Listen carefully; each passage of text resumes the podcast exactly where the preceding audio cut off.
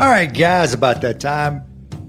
Chris Brooks here with you guys. Another edition of the Rebels 247 podcast here on a Tuesday morning, part of the 247 Sports Network and inside the Rebels. Hey, I'm looking forward to today. Looking forward to the next 15 minutes because a lot of like pats on the back and and things like that. Just how the season has gone. Uh, and there's a few things I didn't get to yesterday that I really wanted to knock out. I mean, like hard hitting podcast type of stuff. Didn't even comment about the stripe out that happened. Was very leery.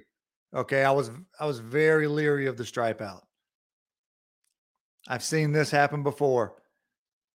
A planned promotion and just it's off the rails. I was I was wrong. Dig into hard hitting stuff like that today a little bit of recruiting stuff, but I mean, there's not a there's not a ton I could go into on the recruiting front right now, just in terms of um, I think there's some some I think there's a lot of really good things going on right now in recruiting. Um, look, look, look no further than uh, just within Mississippi. They have a legitimate shot of pulling the top five kids in Mississippi. You already have three of them in the boat in uh, Ayden Williams, who I think will play day one. Like when Ayden gets there, and I'm like, I'm not the only person. If you talk to some people around there, there's a lot of excitement about about Ayden. And I don't think that's just lip service because sometimes you'll get that. But you know, the people I talk to, I do trust. Um, there's there's expectation with him, and even if I didn't know that, I don't need to know that. I've seen the kid play, and I would 100% vouch for that. I think he comes in and he plays immediately. Um, I probably believe he starts. Same thing with Suntarine Perkins. Suntarine's going to come in, he's going to play. So you're bringing in that kind of talent on a high school level. And look, it's not like it can't be done, right? I'm looking at it right now with a couple of studs that came in as true freshmen and are killing it. Want to get into that in a minute. And an unbelievable stat on Quinshon Judkins. Still don't believe it. But then uh, Jamorius Brown down at Moss Point. And then, of course, we're talking about Isaac Smith and Dante Dowdell. And I got into Dante some yesterday. I'm not going to go into great liberty with that one. I hope you guys understand on that one. You know, if you, um, I, just, I think things are going very well there. Still committed to Oregon, but but we'll watch that one. But whenever you're bringing in that kind of talent, and that's not just in Mississippi, you know, some of this stuff they're doing, it's going out of state as well. Um, a lot of the look, and I and I get this, I 100% get it. You know, with the jerseys and the helmets, and I know that stuff. I know it's a lot. I know it's a lot. But there's a sliding scale here. You can't give up everything about your program. Okay, you, you can't. You don't want to give up everything but there's a sliding scale in terms of how much value do we put on winning. Does this decision help? Yeah, of course, a jersey and a helmet or a single anything like that is not going to sign a kid. But cumulatively, these things start adding up and you develop a brand. You know, I saw uh, one of the prospects recruit uh, tweet out this week that Ole Miss was becoming known as as Drip U. That's a good thing for you old timers like me. You're 40 and up. Oh, and I know old timer, old timer, old timers. I know y'all got mad at that because I know I'm not in that old timer, but you know what I mean. There's an age where we're that's that's that's younger than us, but that's a good thing. And you add all these things up that they're doing, they're becoming very appealing on the recruiting front couple that with NIL and all the things that are going on there. And uh, they're going to bring in a very good high school class.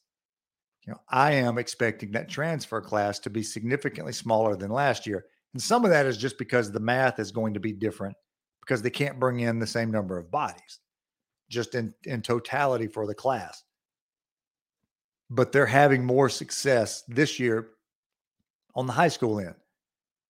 And a lot of that, is due to some of these crazy numbers I'm seeing. All right, like for instance, one that blows me away is is this one about uh, the, the AP and the number of weeks being ranked in there. AP weekly appearance streak. First of all, Alabama's been in this for 235 straight weeks. That's nuts. They've been ranked since 2008. That's crazy to me. Georgia 88, Ohio State 36, Ole Miss 21, Michigan 20, Oklahoma State 18. That is a crazy number. If we started to break down, you know how whenever we go through these coaching hires and you have a class of coaches that come in, if we went back and looked at that at the Lane Kiffin class, there can't be anybody doing it better than that guy's doing it. Because remember not long ago where this program where it was. To be in the AP, that that not, that just that is crazy to me. Just that's nuts. That they've been in the AP 21 straight weeks, and that's the fourth longest streak in the country. But things like that, look, they're winning. You're winning on the field. You have a a very socially social media outspoken coach in Lane Kiffin. That's part of it. What they're doing with the uniforms, the helmets, all of those things. It's making it attractive.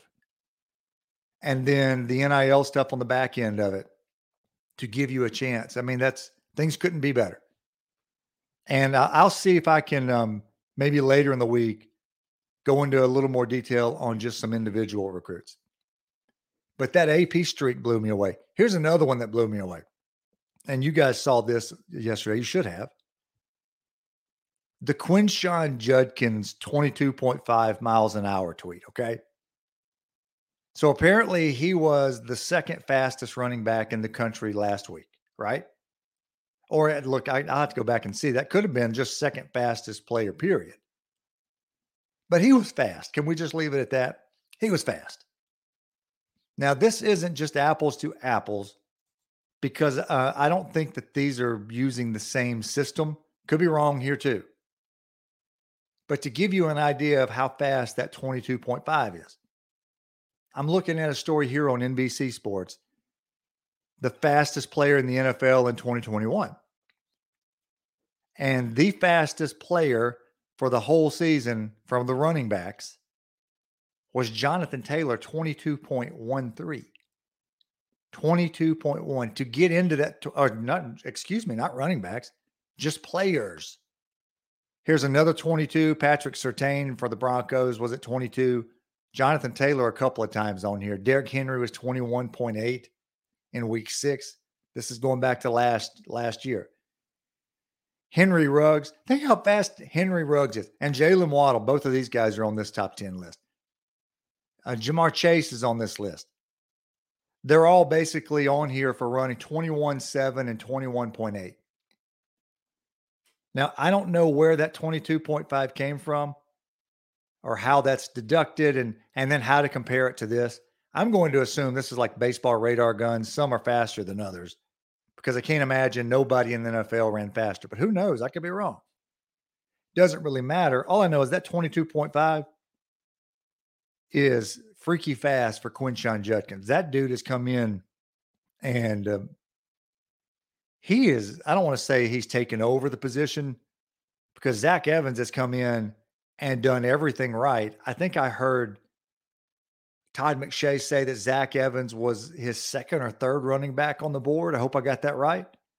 And was going to be a day two draft selection this year in all likelihood. And he'll leave early. He's done nothing to lose any time or to split reps. He's done nothing wrong. Zach Evans has been as advertised. Except this guy coming in has been, he's been, he's been completely insane. And happy for Quinshon. But that 22.5, to put it in perspective, wow, that's crazy. Uh, here's another one for you. I'm looking at um, I don't know if we should frame this as one of the most beautiful sights, you know, you've ever seen. Maybe. You know how for whatever reason we have this affinity for pulling for larger athletes. It just happens. There's a big man out there and he's doing well, fans tend to get behind that guy. Think like um think Bartolo Colon whenever he was getting in his late 30s, early 40s in the majors. And by then, like fella had just decided to let it go. You know, just he decided to let it go. Belly's getting a, an inch bigger every year. He was massive. And he became more lovable every year. We pick out those big guys, right? And for whatever reason, you know, they they I mean, we just we pick them out. That post-game video, would you call that the most beautiful video? I mean, I'm not sure how we could frame this up. I know this though, watching the coordinators after the game in the booth with that on them, uh, that was awesome to see with Chris Partridge and Charlie Weis Jr. and the whole room, you know, going nuts on the fumble. Now, I do respect Partridge's attire there. They went with the shorts, the pullover, wind jacket thing. Big fan. Okay, big fan of that. That says comfort. Nobody can see what's under here. It's not his fault. There's a camera that's not only in the room, but it's like it's like thigh level or waist level shooting up at him. It's not the most flattering place to put the camera anyway, but that's where you do it in those booths. They could probably request maybe that thing is it is it asking too much to put that thing up in the corner maybe? You know, can I get a little a little more flattering angle on me if you don't mind? But man, that was awesome. And Chris Partridge. Look, let's go down that road just for a minute. And the job that that guy does. I was looking at a number this morning, and uh, I, I really, I honestly, I can't remember where I saw this, but that the scoring defense, it's top 10 right now. It was only two years ago, they were near the bottom of the country, like not the SEC, near the bottom of the country. And in two years, they have rebuilt that defense to top 10 scoring defense in the country. And look, we could have an argument right now. Which side of the ball is Ole Miss better right now? I'm not sure what the answer is to that. I I'm tempted to say the defense. Just entertaining that discussion. It has been years since we've been able to do that. Like lots of years since we've been able to do that but all the numbers bear that out. Now, that doesn't mean the offense hasn't been really good, too. I'm looking at a number here from Pick Six Previews, and uh, they do top offenses relative to who you're playing, right? Ole Miss has played four weak opponents. Kentucky's a good team. Are they top 10? I don't know. Top 20? Yeah, I believe that's a top 20 team. They have an NFL quarterback, they have an NFL running back the offensive line is pretty bad in Kentucky. But after that, like that's top to bottom, that's a solid football team. They will probably finish the year ranked, I'm guessing, around that 20 place, somewhere somewhere along those lines. It's a good football team. But when you adjust the offensive numbers relative to who you're playing, per play, the Ole Miss offense ranks 19th in the country. So you're getting it done on that side of the football getting it done on the defensive side of the football. And look, you start putting all this together, you don't want to get too far ahead of yourself. But yeah, the season is shaping up to be to be pretty awesome. Look, you remember last year I had this uh, debate, not a debate. I brought this up yesterday. Not that I'm sitting around thinking about this all the time, but Ole Miss set a school record for regular season wins last year. What if Lane Kiffin does that back to back years? Like there's there's no doubt. I'm not calling my shot here and saying that they're going to get it, but there's no doubt there's 10 wins sitting there. It's just it's sitting there. And that's including losing the Bama game and then just losing another game. After Bama, there's nobody on the schedule they can't beat. And just depending on how this plays out, they might be favored in every game but Bama. So the 10 wins are sitting there to have. If they do that back to back seasons, you know, I don't know how you do the coach of the year thing. And I know you really shouldn't go back to years prior. But the way that they've done it this year, also, yeah, you start giving Lane Kiffin some credit for that. Bringing in all these transfers, and maybe we'll do that tomorrow, at least for a couple of minutes more impressive jobs thus far last year or this year to date. We'll see how the rest of the year goes. But yeah, that's an unbelievable year, an unbelievable job. All right, guys, that's going to do it today. This is Chris Brooks on the Rebels 247 podcast, part of the 247 Sports Network and Inside the Rebels. Y'all have a great day. See you tomorrow.